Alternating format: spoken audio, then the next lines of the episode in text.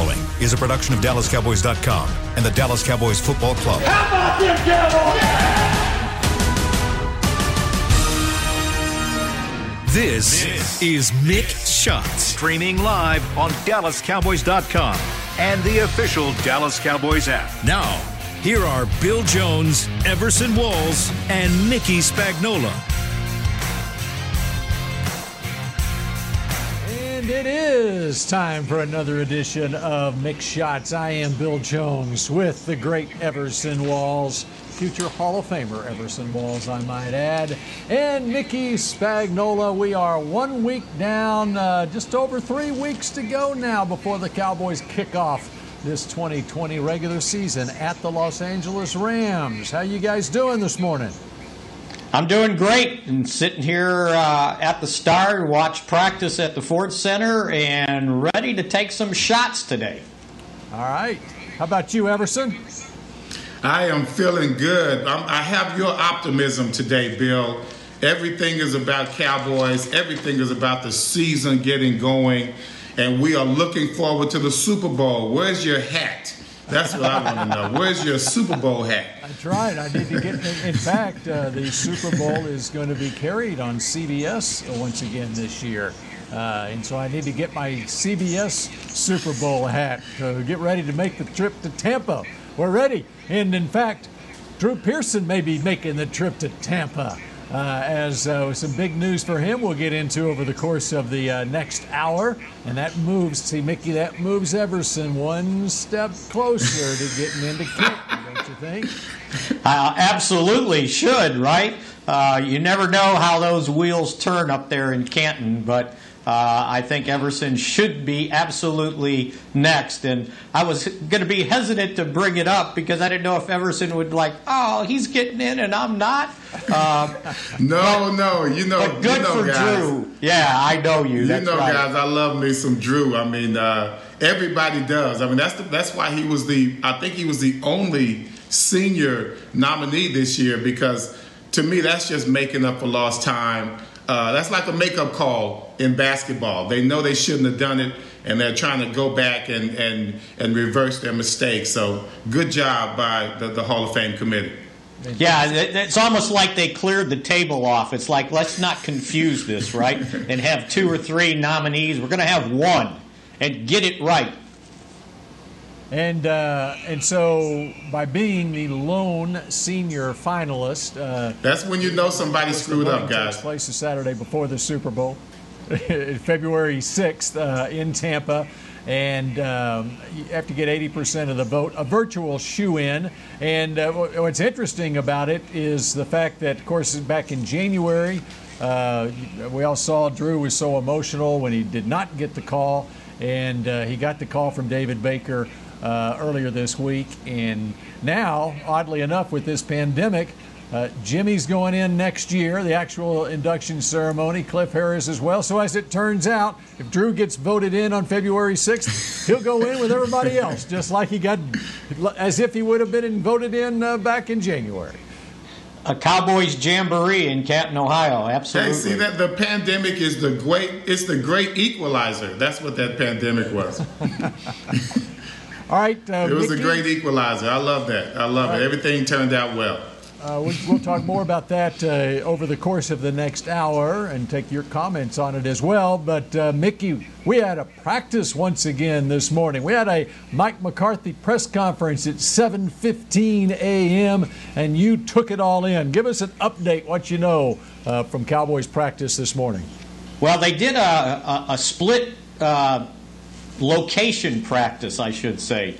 Uh, did the individual drills outdoors on, on the grass field, and then when they went into the team period, they moved inside to the uh, Ford Center. So uh, not sure why he split it like that. I don't know if he's getting paranoid of people watching the team practice outdoors uh, with the, all the construction going on, or, or, or what the deal is, but uh, th- you know, they had practice indoors uh, the, the previous day. Uh, and, and then they did half and half uh, today. So uh, individual drills and then really do working hard indoors uh, on uh, two-minute drill, hurry-up offense. They've done that now uh, for the past couple days, uh, and, and it's been uh, pretty exciting to watch. They did have uh, a couple, I, I don't know if I should call them minor injuries. Jordan Lewis Uh, left uh, as soon as they started the practice indoors. Looked like he got tangled up, a little bit of a, an ankle maybe. Uh, Tyron Smith uh, left during individual drills, so I'm not sure what was going on there.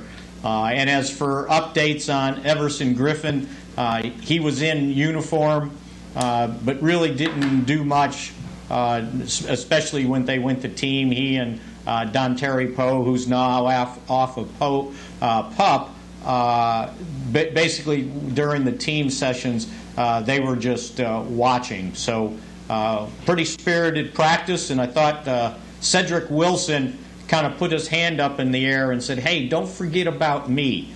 Uh, everybody talks about the first three wide receivers, and he had himself quite a day today uh, during the there team session. There you go. There you go. Good stuff. Good stuff.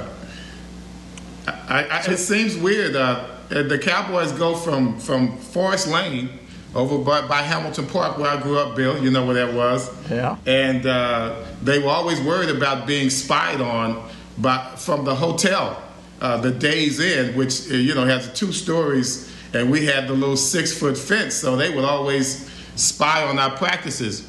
The Cowboys have gone all the way from Forest Lane uh, to Frisco, and they still might have that same concern. So just think about how weird that is. That's one thing you got to think about. Hey, Everson, you know what? The other night I saw a special uh, on the news, and, and it was about Hamilton Park. Uh, and uh, a guy that grew up there went to school uh, at the elementary school, and now he's the assistant principal at the elementary school there in, in Hamilton Park. So they gave me a little history lesson of where you grew up. Oh, yeah, and, and that's you can you can. Uh, kind of uh, uh, surmise from the from the special just how proud we were as a people.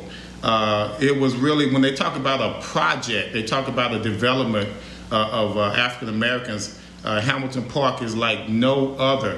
Uh, I, I was able to deal with Gil Brandt, Ted Schramm, uh, Hollywood Henderson, Drew Pearson. I was able to deal with all of those different personalities on the football field, because when I grew up in Hamilton Park, we had every type of person that you ever wanted to come across. Rich, poor, intelligent, crazy. So I had, I, it was like a sociology project, and, and that, that got me ready for the uh, craziness that was uh, up there at uh, Forest Lane and Adrian's back in the day. Twin Sixties Hotel, yeah, as well. Yeah, I didn't realize it was a planned neighborhood, and that was where they allowed Uh, I guess the black folks to be able to live within the, the city limits, it seemed like. Re- returning World War Two veterans uh, and also Korean War veterans as well, uh, that was what it was for. I don't know how this black doctor pulled it off to buy this primo land on the north side of Dallas. They've been trying to boot us off that hill ever since. We're still hanging in there. We're still hanging in there. Well, it was interesting. So, well, Mickey, one note about uh, practice today. Everson Griffen has worked his way around to wearing his customary number ninety-seven uh, for the Cowboys. Originally, he was, I believe, going to be ninety-six. Uh, he's now ninety-seven. Um, Trysten Hill has switched to, seven, what is he, seventy-two? seventy-two, now? seventy-two, yes. Yeah. And Neville Gallimore moved to ninety-six. Okay. All right. So for those of you keeping track at home, that, that is your roster update, your numerical roster. So you can now update that on your respective uh, computers. Uh, let's uh, let's talk about the news of the week to kick things off. And, of course, uh, it was the first practice in pads on Monday. About forty-five minutes into the practice, Gerald McCoy goes down with a ruptured right quadriceps tendon, had surgery the next day. Cowboys release him the next day, and as it turns out, he had a quad injury. In fact, not just a quad injury, but a right quad injury clause in his contract. And so uh, he gets uh, his signing bonus, but the Cowboys are off the hook for the rest of his contract. Take us through that, Mickey. Yeah, it's a pretty savvy contract uh, the Cowboys uh, put together. So when he it took his original uh, physical, uh, it when it checked out, they saw a pre con- pre-existing condition uh, with the right quadricep. So in the contract, uh, they put a clause in there that said if something happens with the right uh, quadricep tendon or anything related to the right quadricep, Uh, that the, the the contract basically becomes null and void, and the only money that we're guaranteeing him that he will receive uh, was the three million dollars signing bonus. So any other guarantees, uh, the per roster guarant- uh, game played guarantee, uh, salary cap, uh, that all went away. So the Cowboys ended up uh, putting four point seven five million dollars back into the cap for this year. Now, his charge on the three million dollars signing bonus will be spread over two years, uh, one million dollars this year, two million dollars in dead money uh, next year. So, uh, obviously, they saw something when he signed here. And Bill and Everson, I was just wondering, maybe that's the reason why uh, the Cowboys were able to sign him when, you know, other teams maybe backed off, is that they were willing to gamble the three million dollars Uh, to bring him aboard uh, where maybe other teams weren't. You know, we had we had said originally, and, I, and there was probably something to this, that he wanted to get closer to his son, who was going to be a freshman at Oklahoma on scholarship, uh, and, and that may have had something to do with it. But it also, maybe he didn't have a lot of people knocking on his door because of uh, the pre-existing condition with his quad. And I'm sure, man, as, as as things went on, I'm sure he wasn't looking forward to this type of scenario. Uh, just so happened the Cowboys anticipated it, and I'm sure it was no big secret as well. Like you said, Spags, that's why no one was signing him at the time. They put that clause in. They were willing to eat the, the three million dollars plus uh, if that was to happen. Uh, I think it's kind of sad, though. Uh, you know, it. it I, I thought we saw some some good things that were going to happen. We could we could foresee some good things that we, we were hoping that would happen with McCoy. Uh, it would have been nice to see him in that uniform and play out the season and see just what he could do for us. Uh, I guess when it's all said and done, you know, it's a consolation prize that he does. He is able to get the money and able to, to stay down here with his son. Uh, but it's kind of what I spoke about last show, guys. Uh, this pace that we're dealing with in regards to the season, in regards to no preseason games, in regards to the accelerated pace on getting this team ready, uh, these injuries are going to wreak havoc on the Cowboy roster. Uh, and we may go into the season uh, with some very uh, uh, odd combinations when it comes to the roster itself. Uh, and I'm, I'm, I'm very curious Uh, to see how the Cowboy coaching staff and their training staff is going to deal with all of these different injuries coming and with the accelerated pace that they're dealing with. It's going to be an odd combination for the team to deal with, more so, of course, than a regular season uh, when you're dealing with this accelerated pace and the COVID thing going on. Uh, it's going to be uh, like juggling balls, really. It's going to be like a, a juggling act for the coaching staff and the training staff. You know, Everson, I, I agree ahead, with I, I agree with you on that, and uh, they've done a pretty good job so far, because if it's a two-hour practice, the first hour is all special teams and individual drills, so there's really minimal contact.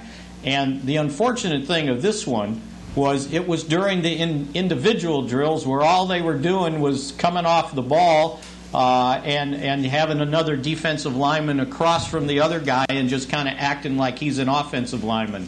Uh, and unfortunately, uh, when when Anto- Antwaun Woods came off, and it happened, uh, we were watching from the quarterback club in the Cowboys club. Uh, it was right below us, and, and, and he stepped on his foot. Uh, That's what I thought happened. It looked like he stepped on his foot. That's exactly what I thought. He stepped on his foot, and when he went back, you got three hundred pounds standing on one of your your feet, and it and it, it ruptured the tendon in his quad. So it was kind of a weird one. You know, it wasn't like sprinting downfield or pushing off and trying to tackle somebody. Uh, and they haven't done that yet, by the way, either. There's been no tackling. There's been bumping. Uh, as a matter of fact, I saw Jalen Smith today. It was a running play by the sideline, and he nailed the running back out of, and knocked him out of bounds. And then when the guy got up, I said, oh, it's twenty, not twenty-one, so it's okay. Well, one thing, one thing that we talk about, these are pretty much non-contact drills that we're talking about. Once the season starts, yes, yes. Oh my goodness, I cannot wait to see the injury report after the first ball game, after yeah. the full contact, after all of the intensity. Uh, the guys are trying to hold everything for the first game, trying to hold it in. This it, the, the the injury list for after the first game is going to be so long and so confusing. It, it's going to be it's going to be a trip. It's going well, to be as a trip. is the case as is the case every year. You know, early in training camp, there's always a lot of injuries, and uh, the A C L count as of about twenty-four hours ago across the league was, I believe, at eight. Normally, uh, one doctor said that they, uh, in a typical N F L season, you have fifty A C L injuries across the league. And so we are one week into this, and there, uh, as of yesterday, there were eight A C L injuries across the league. And, and again, as you said, Everson, uh, teams aren't going necessarily full speed all the time at all uh, right now. And, uh, you know, the hitting hasn't started or anything like that. And so uh, it's, and it's going to be interesting this year, as you say, because they did not have the typical offseason uh, to see how many more injuries, if, if indeed we do have more injuries as we go along. What about, uh, and by the way, I'm monitoring uh, our, of course, we're streaming as usual on Periscope. I'm monitoring Periscope, so if you have any comments, any questions, uh, I can pass them along to Mickey and Everson here. Uh, but what about, uh, what do the Cowboys do now with McCoy out? I think one of the, not only uh, his ability on the field, but his presence in the locker room is something that they're going to really miss. Uh, you know, if you know anything about Gerald McCoy, you know that he has such a positive outlook on life. It was evident even as he posted videos from his hospital bed prior to surgery and after surgery. He says that he still wants to be a mentor to these uh, young defensive linemen that he had uh, established a relationship with, even though now he can't go in the building because he's been released by the team. He's still going to Uh, connect with them, but but uh, how, how do the Cowboys offset the loss, because they were counting on Gerald McCoy to be a big part of this team? Yeah, Bill, and you know, we talked about that previously, about his influence in the locker room. Uh, they, they will miss that, because I think those young guys were following him, especially uh, Trysten Hill uh, and Neville Gallimore. What a great example. Uh, what a great personality mentor for those guys. And, you know, I always felt like a guy like Trysten Hill really needed that after he kind of had a washout uh, rookie season. But he seems to have turned things around a little bit. His body looks better. Uh, his enthusiasm looks better.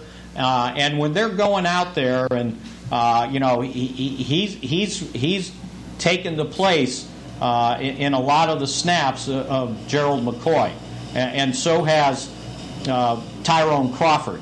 Uh, and so between those two guys and Gallimore, they're going to have to fill that spot. And it maybe takes three guys to do it. And I always thought that was going to be a rotation uh, position there anyway, that, you know, McCoy wasn't going to play forty-five to fifty-five snaps a game, uh, that, that they would try to get some young guys in there. Now, if they earn it, uh, they're getting every opportunity to do so. Now we're going to see what you got, Trysten Hill. Uh, we're going to see what you got, Neville Gallimore. And if those guys, you know, don't don't grab some snaps, then Tyrone Crawford's going to be your three technique, uh, especially on first and second downs. And if they go to nickel, I wouldn't be surprised. Look, they've got some big defensive ends, right? Aldon Smith is two eighty. Uh, Joe Jackson's two eighty-five. Those guys, and Jackson rushed some from inside. You know, those guys can easily move inside and, and create some problems. And then you got Antwaun Woods uh, at the nose tackle position. Dontari Poe hasn't practiced yet. Uh, so I would be interested to see if, if uh, and, and you, you know a little bit about Antwaun, right? He, he's not a give-up guy. So I'm sure he's thinking, okay, you brought in Poe, but I'm going to fight for my snaps. And when you look at uh, the roster, uh, the, the, the, the core of this team, they all seem to be around the same age. Uh, and also the same temperament. You, you look at the offensive lineman, you don't really have an outspoken guy on the offensive lineman. I think Looney might have been one of the more charismatic guys on the on the O-line. Uh, you're looking at the quarterback position, running back position, D-line. No one really stands out as that uh, boisterous player. Uh, you bring in a guy like Everson Griffen, who's really not that boisterous. He's just a guy that does work Uh, as best he can, but I didn't. I don't recall him being that vocal leader. They're going to have to rely on, I don't know, either uh, one person is going to have to step up and be that person that inspires you. Maybe Woods would be that guy. But for the most part, everyone on that team seems to have the same temperament. No one seems to step out as that person that's unusually uh, boisterous or that, that vocal leader. Uh, it would be nice to, to keep McCoy around, but like you said, he can't come to the practice field anymore. Uh, but it would be nice to, for him sometime in the future to be that voice for the team in the locker room.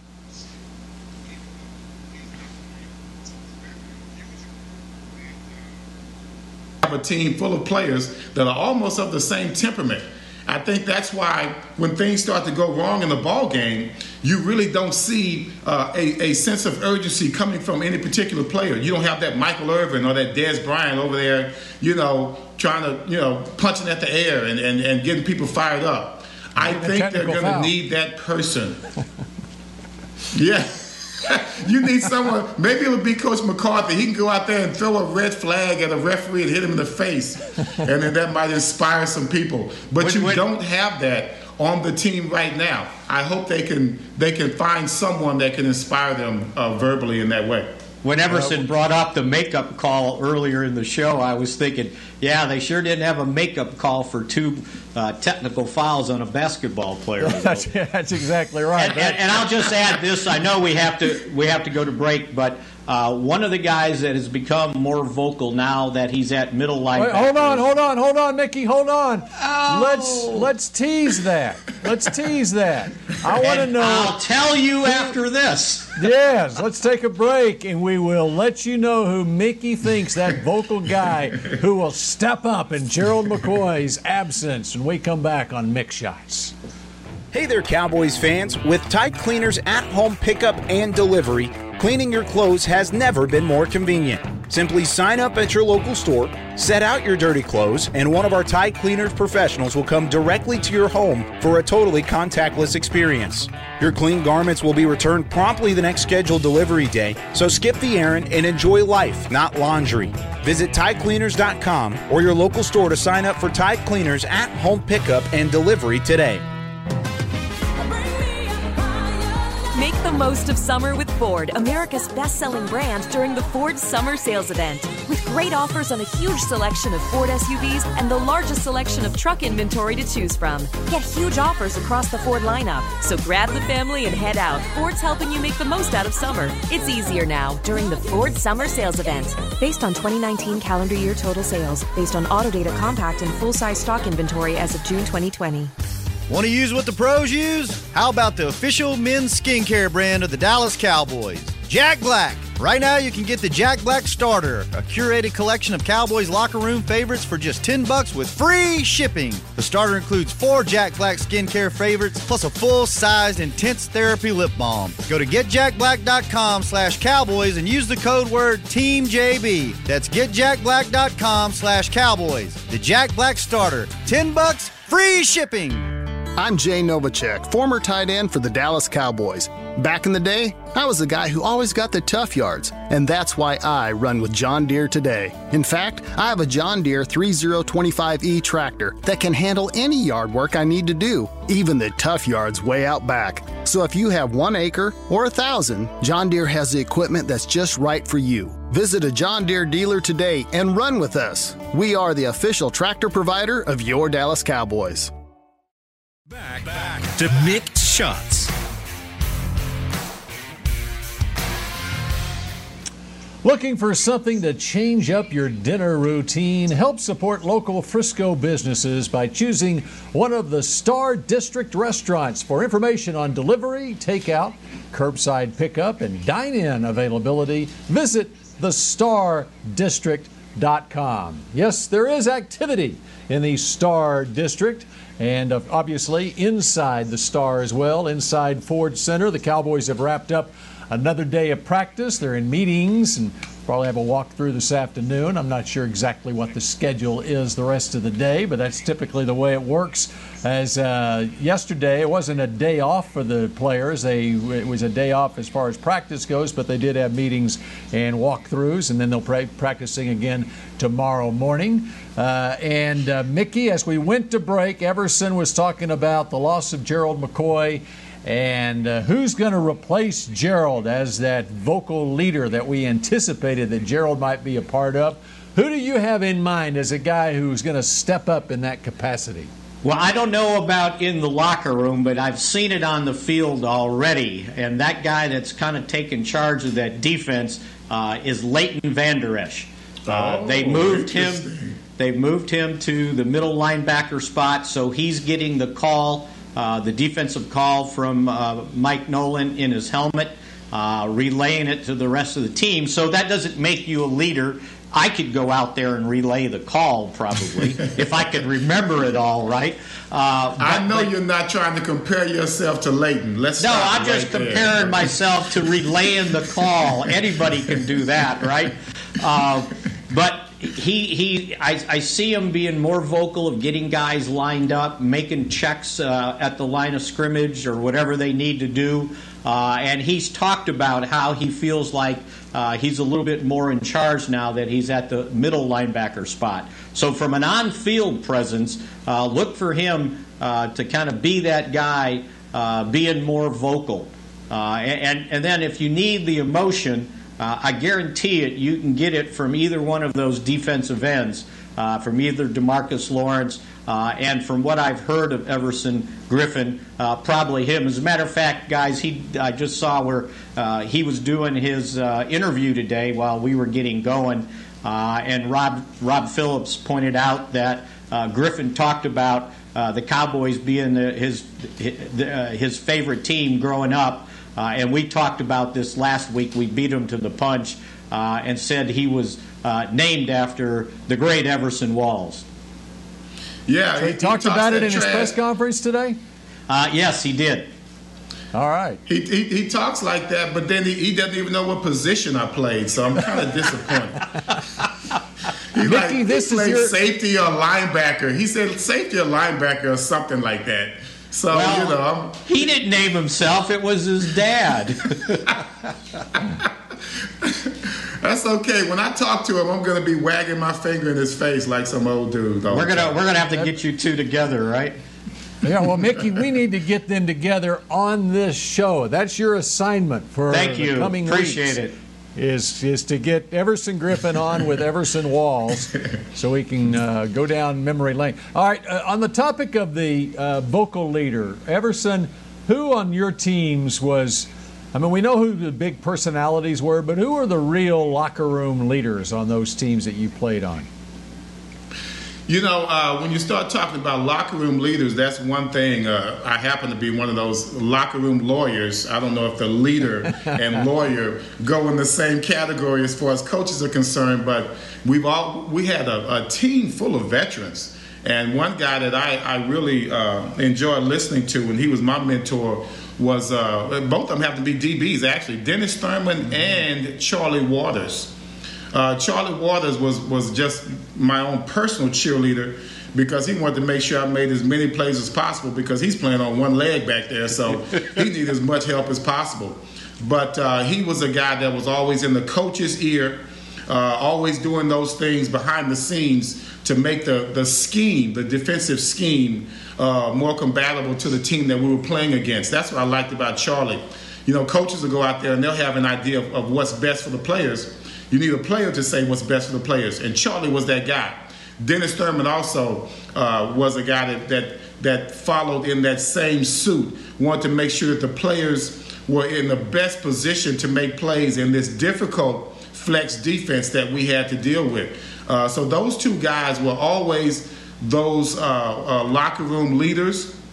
Uh, but when it came down to it, unfortunately back then, uh, you had a lot of people that were afraid to speak up because, you know, the Cowboy locker room back then was a little bit rigid, a little bit more rigid as far as the owners were concerned, as far as the coach was concerned.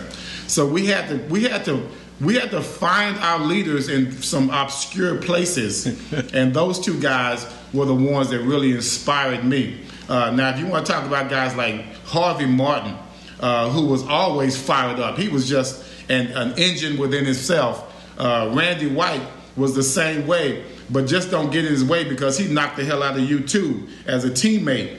So you had all kind of ways that people inspired each other and inspired their teammates, but this team was a little bit more rigid than the team that we're talking about right now.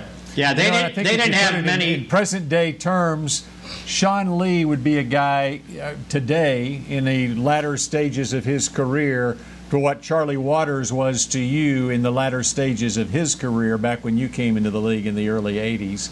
Uh, and so there needs to be, uh, like a Leighton Van Der Esch, a Jalen uh, Smith, DeMarcus Lawrence, uh, that type of guy who's in the in the Pro Bowl portion of their career where they can be uh, big-time leaders. They're playing every play. And, and, and uh, you know, on Everson's team, while, you know, you have to kind of define leader, but they didn't have a lot of shy guys in that locker room. That's right. Uh, That's you right. know, he mentioned Randy White. Uh, I, I can still hear the booming voice of John Dutton. Uh, he, I forgot about John. He was not shy, right? Uh, Eugene Lockhart, I wouldn't call him shy either. Uh, so, yeah, they had some characters in that locker room uh, for sure. I, I so think how, when so it came to inspiration, but when it came to inspiration, Bill, Uh, they they wouldn't inspire you as much as they would put the fear of God in you if you didn't make the play. So that was the difference. Don't, but don't you think that, that teams that, that uh, are successful, you have to have a collection of guys like that that are big personalities? Yes, you do. And, and the fact that they were veterans, they were already there. They had already gone through so much. They had, a couple of them had already been through more than one Super Bowl. So, yes, you had a lot of people that you could look up to in regards to inspiration. But it was up to you to find that inspiration. They weren't going to throw it out there for you. Like I said, the, the inspiration they gave you came through threats to your physical body. Well, and just think about the wide receiving corps on that team, and it relates to today's wide receivers. You know, uh, when you got Drew Pearson, Tony Hill, and Butch Johnson in your wide receiving corps, they're not lacking for confidence. No, absolutely not. And and, and these top three guys, um, and we'll see where CeeDee Lamb goes. I mean, he's a rookie, uh, but Gallup, uh, Amari Cooper. Uh, I, I said last year they're the unwide receivers because they're very humble. Uh, they, they're not boisterous. Uh, now they're they're confident in themselves, uh, but yes, they're not they what are. we're used to seeing with Cowboy wide receivers. Yes, I cannot compare those three guys mm-hmm. to any of the receivers that we've had going back to even Michael Irvin, but Drew Pearson, Tony Hill, and Butch Johnson. You had more infighting than you did have, uh, you know, kumbaya moments, so to speak. So, uh, so, it, it, so was, it was it was the it was it was lively for the reporters back then. All you had to do was say one buzzword, and you get them fired up, and you have a you have a story. Hey, throw in Jay Saldi at tight end. He was, he was oh, one of the best man. interviews on the team. Hey, and, and Tony Dorsett wasn't shy either, by the way. And let's not, let's just keep going. Let's well, Ron Spring. And, and I let's keep, just, I keep bringing let's just up, keep it going, guys. I keep bringing up guys in that quadrant where Everson Walls lived once they, they, they moved out to uh, Valley Ranch.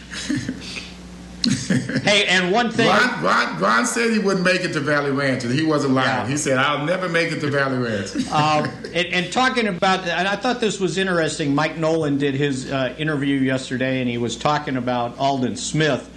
Uh, and one of the things uh, he pointed out, he goes, number one, uh, I like Aldon Smith's interaction with the other players, to be honest with you. He's a He's a team player. He's got a lot of personality. I like the way he uh, interacts with DeMarcus Lawrence and Tyrone Crawford, uh, with a number of guys. I see that chemistry starting to build.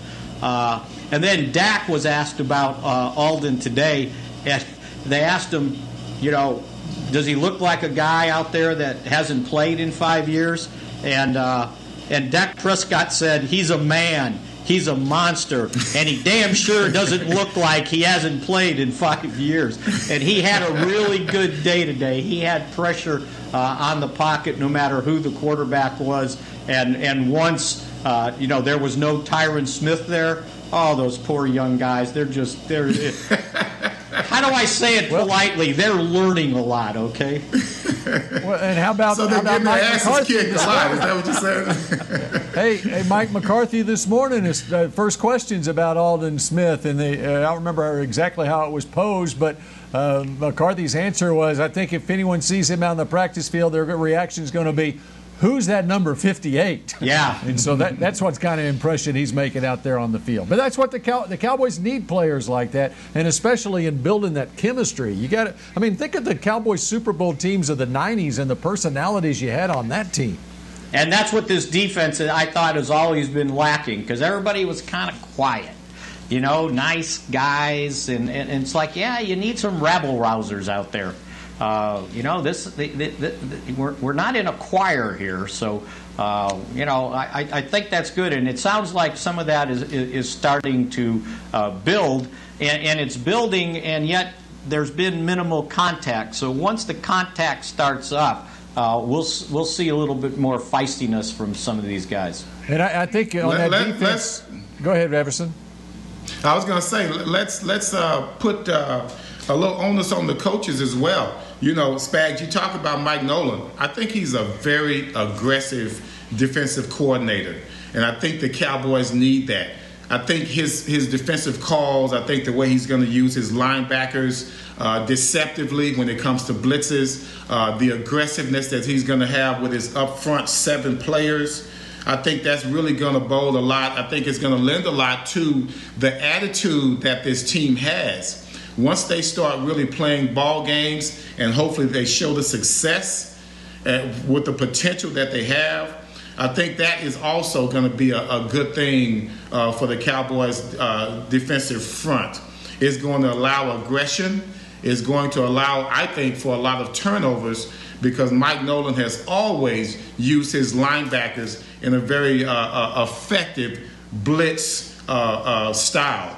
And I think that's going to really open things up. It's like if you have a good three-point shooter, that three-point shooter is going to open it up for the postman uh, down low. And I think these these blitzes coming from the linebackers, it's going to open it up more for DeMarcus Lawrence, for Aldon Smith, and players to, to use their aggression even more than, than they would so in normal circumstances. You know, and I don't think I'm giving away any secrets here, but, you know, it's been talked about how uh, Aldon Smith has been used uh, on the right defensive end spot, standing up instead of being in a three-point stance.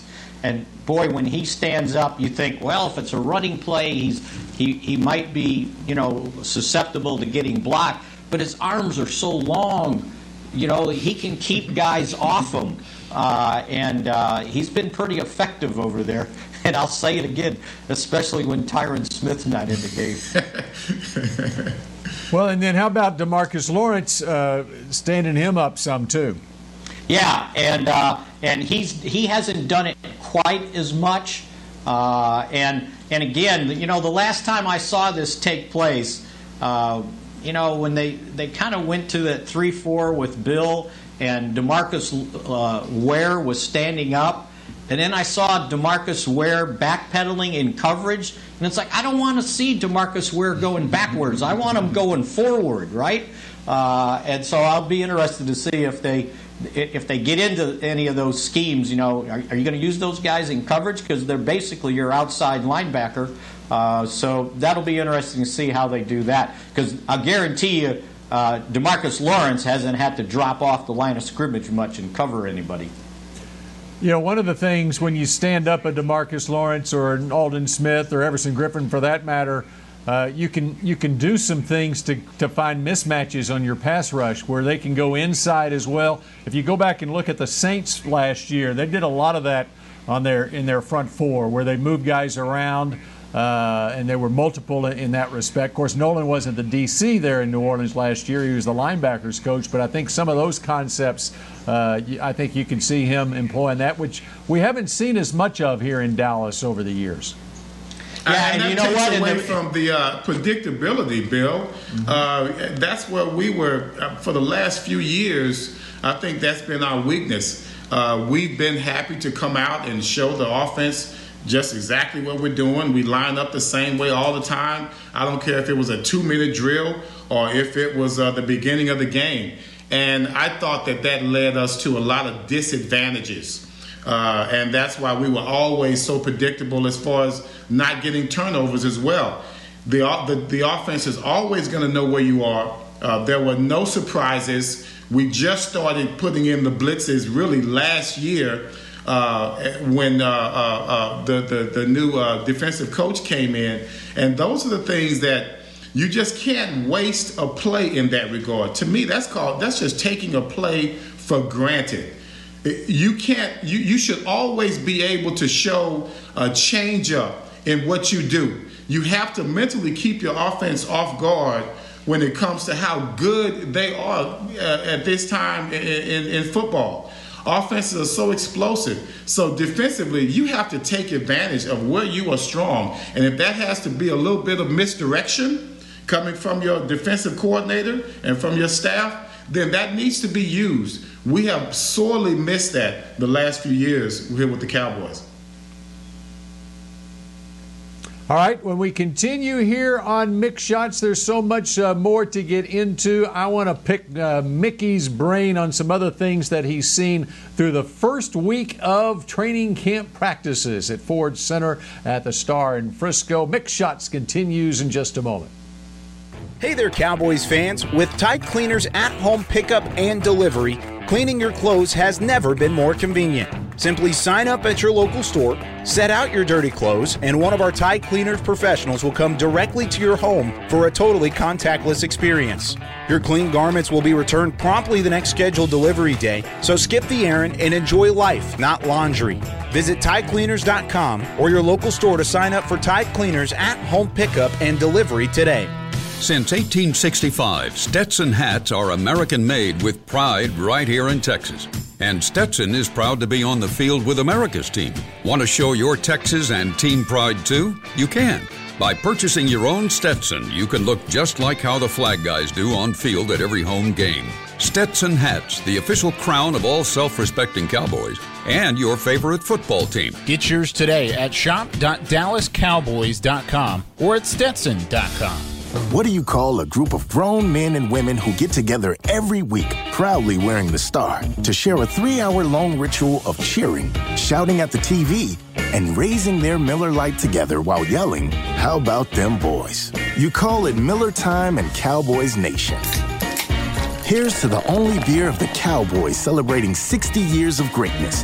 Here's to the original light beer. It's Miller Time. Celebrate responsibly. twenty twenty Miller Brewing Company, Fort Worth, Texas.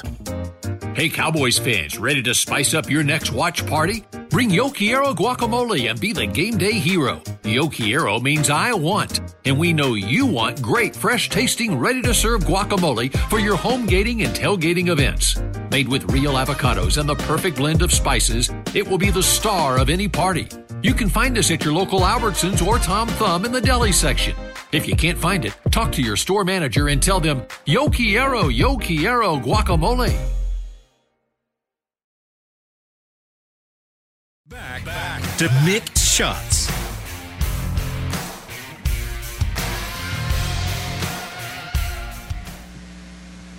Get the ultimate fan experience for the ultimate Cowboys fan. Join Dallas Cowboys United and get an exclusive D C U fan pack and member benefits. Memberships start at only twenty dollars. Visit dallas cowboys dot com slash united to join today. Mick Shots continues now. Bill Jones with Mickey Spagnola. who is experiencing some technical difficulties right now, I understand. And uh, Everson Walls, we are streaming live on Periscope as well. Take you to the top of the hour. And leading up to uh, the start of the regular season, we'll be here on a weekly basis on Thursdays at uh, eleven a m And uh, Cowboys will practice again tomorrow, take uh, Saturday off, then three straight practices Sunday, Monday, and Tuesday. And uh, we're now just over three weeks away from the start of the regular season. That regular season is going to be here before you know it when the Cowboys play September thirteenth, a Sunday night game at the Los Angeles Rams, and the first home game the following Sunday on September twentieth against the Atlanta Falcons. Everson, are you there? I'm here. Oh, you are there. Okay. You're, you're echoing in my ear, but you are there. Everson, I'm let everywhere. Me ask, let me let me ask you about the cornerbacks. And um, Trayvon Diggs has been worked in a little bit uh, throughout the first week. We'll get more on that from Mickey when he gets reestablished mm. here. But uh, what are you hoping to see uh, emerge out of this training camp at the cornerback position? Well, I hope they have a a, a guy that they can they can depend on. Uh, I hope they have someone that they can. Uh, Uh, have some, can make some plays for us, uh, someone that we can keep up with the athleticism, because we always had athletic cornerbacks, and that's what I like about it. But I want someone that can make the plays that need to be made. When you start talking about our secondary, we were reactionary. Uh, we didn't anticipate anything, and that's the, the problems that you have with a lot of just so-so uh, defensive backfields. You have to be, uh, as a unit, you have to have a culture there that can be smart and anticipate the plays that are coming your way. I don't care uh, how good an offense is. Each one of them falls into a pattern. And you have to, as a defensive back, be smart enough to find that pattern. That's what Charlie Waters and Dennis Thurman did for me. They showed me how to study uh, my opposition. And so that way I wouldn't be reactionary. I could anticipate what was going to come my way. Those interceptions, some of those interceptions weren't just about athletic ability that I made back in the day. Those interceptions was because I studied and because I had good study partners, people that showed me how to prepare for big-time ball games and play against big-time wide receivers. So not only are you studying the formations and uh, the tendencies offensively, you're also studying your opponent, that single wide receiver that you're going against. And I don't think that we've been doing that in the past. Hopefully they can change that culture here back to the way it was, to where we understood exactly what the offense was trying to do to us and how this particular wide receiver was trying to set us up. Trayvon Diggs seems to be a guy that can figure that out. Uh, hopefully he can do it on this next level as well, because he did it well in college.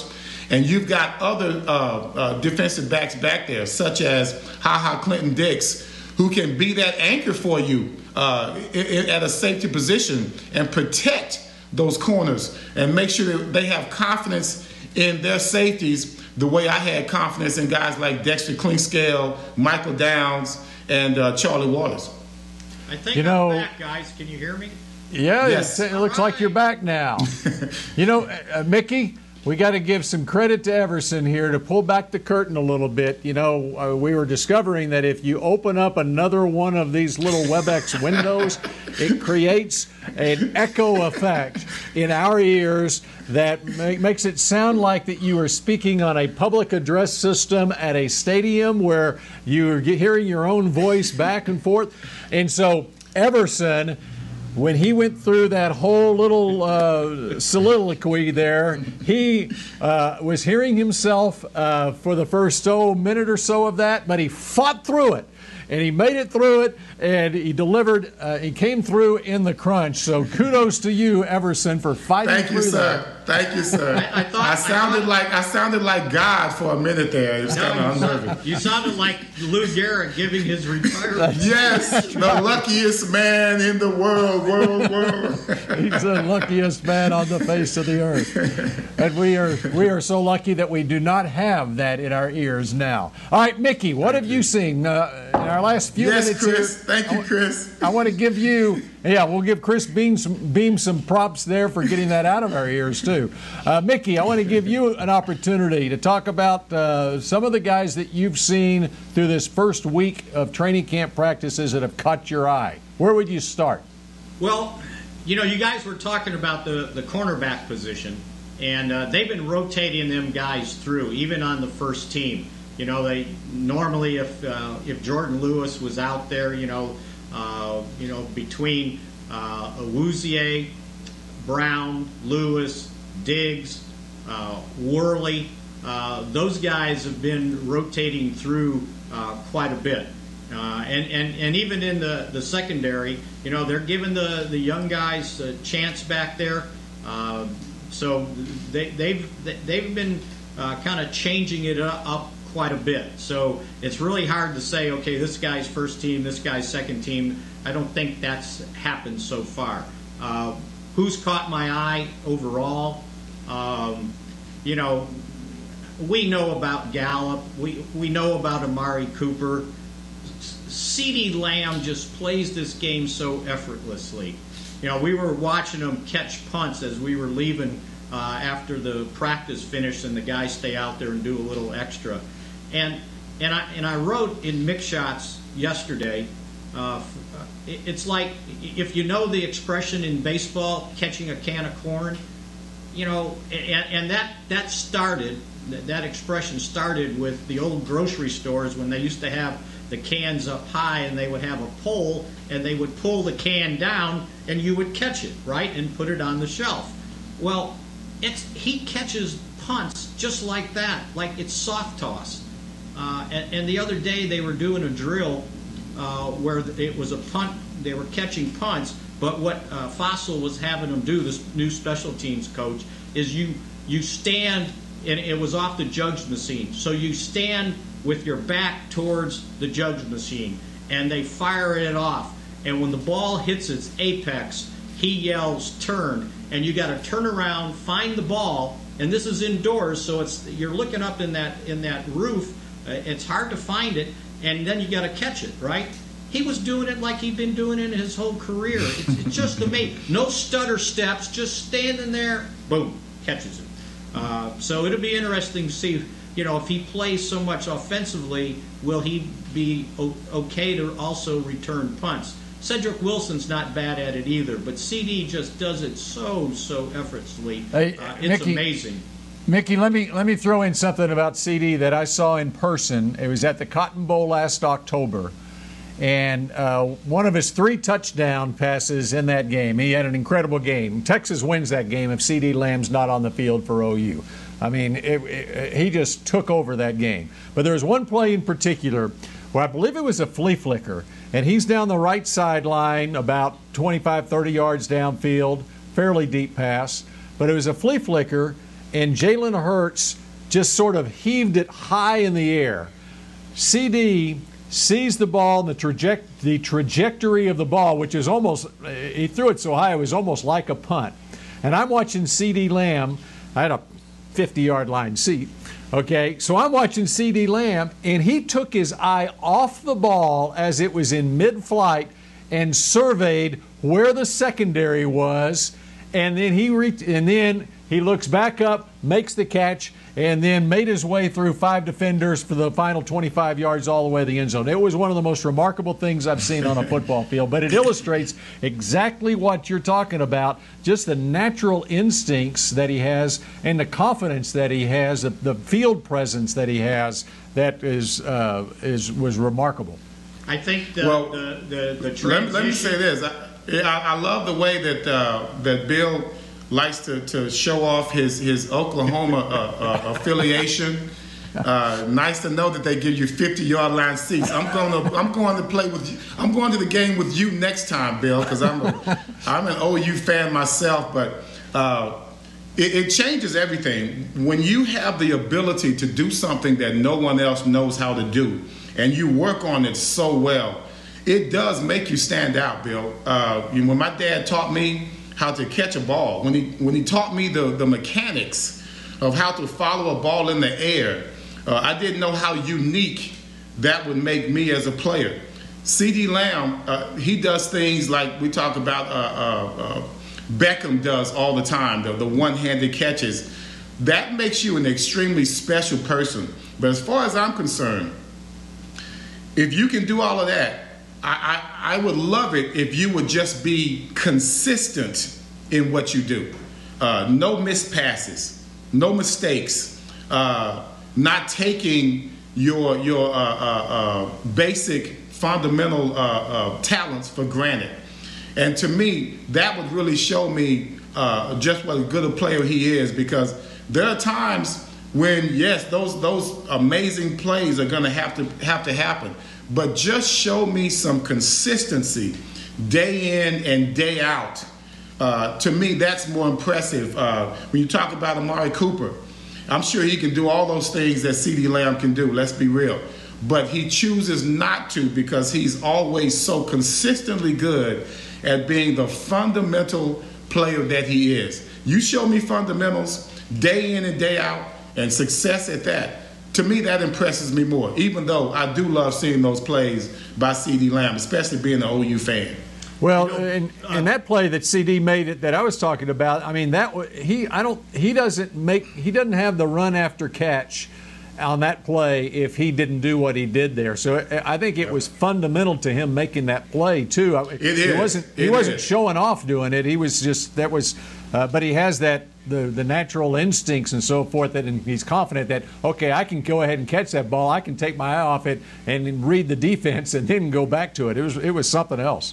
I, I think, I think the difference the difference is uh, the difference is now uh, you're going to have players. You're going to have defensive players that are going to react a little bit better to that. So right, how he's right. going to react to uh, the level of play heightening for him. I can't wait to see how he adjusts to that. And I think he'll do well, Bill. Trust me, I'm a fan of his. I am. Uh, but it's not going to be, as you know, it's not going to be as easy going against uh, some, some Big twelve D Bs versus going against uh, some big-time D Bs in the N F L. And, Bill, a couple other quick observations. Uh, I, I see why Andy Dalton's been a nine-year starter in the league. He's awfully accurate throwing the football, and I think that has stood out. Uh, and that stood out yesterday with Dak. I thought he had one of his best days. The ball uh, in individual drills or team drills was not hitting the ground. He he, he had a, a really, really good day. Uh, and then this one kind of, you know, we talked to John Fossil yesterday, uh, and I kind of asked him, you know, you you cut Kai Forbath. Uh, you know, what went into that decision not to have any kicking competition uh, in training camp, and he basically kind of got away from where I was going and said, well, we had to get to eighty, so we cut the other deep snapper and we cut the other kicker.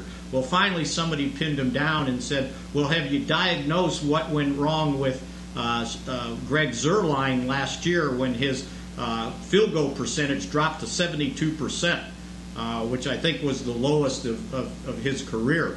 And uh, he said, yeah, I diagnosed he had a, a, a bad uh, groin strain.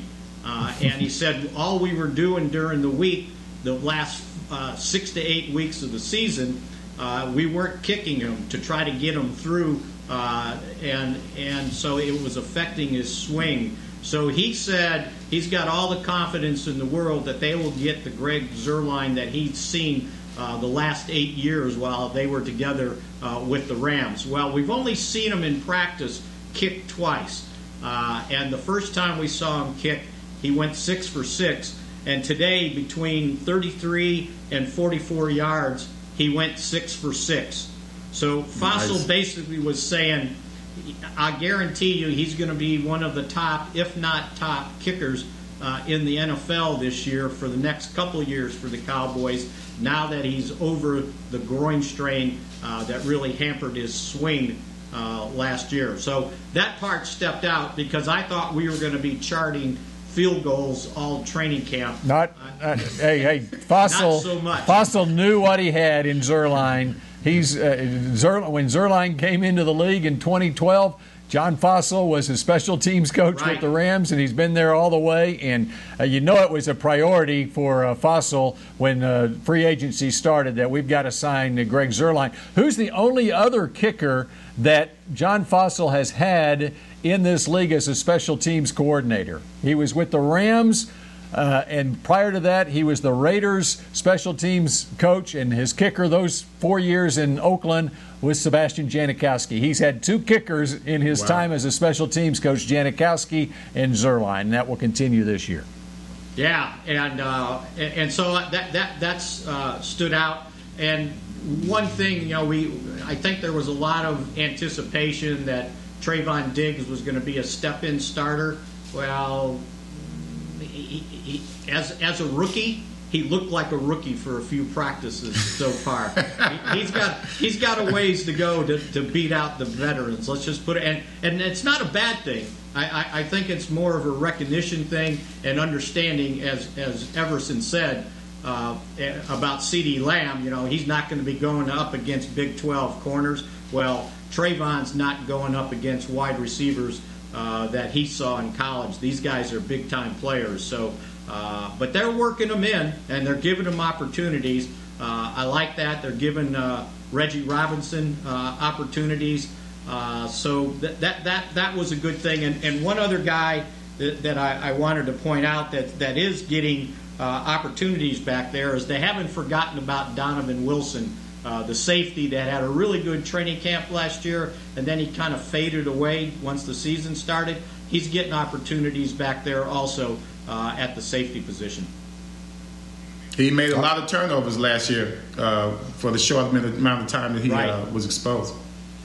All right. I think we're out of time on this edition of Mix Shots. Next week, Everson, I want you to tell us a story of how you gave an indoctrination to Michael Irvin when uh, Irvin came into the league.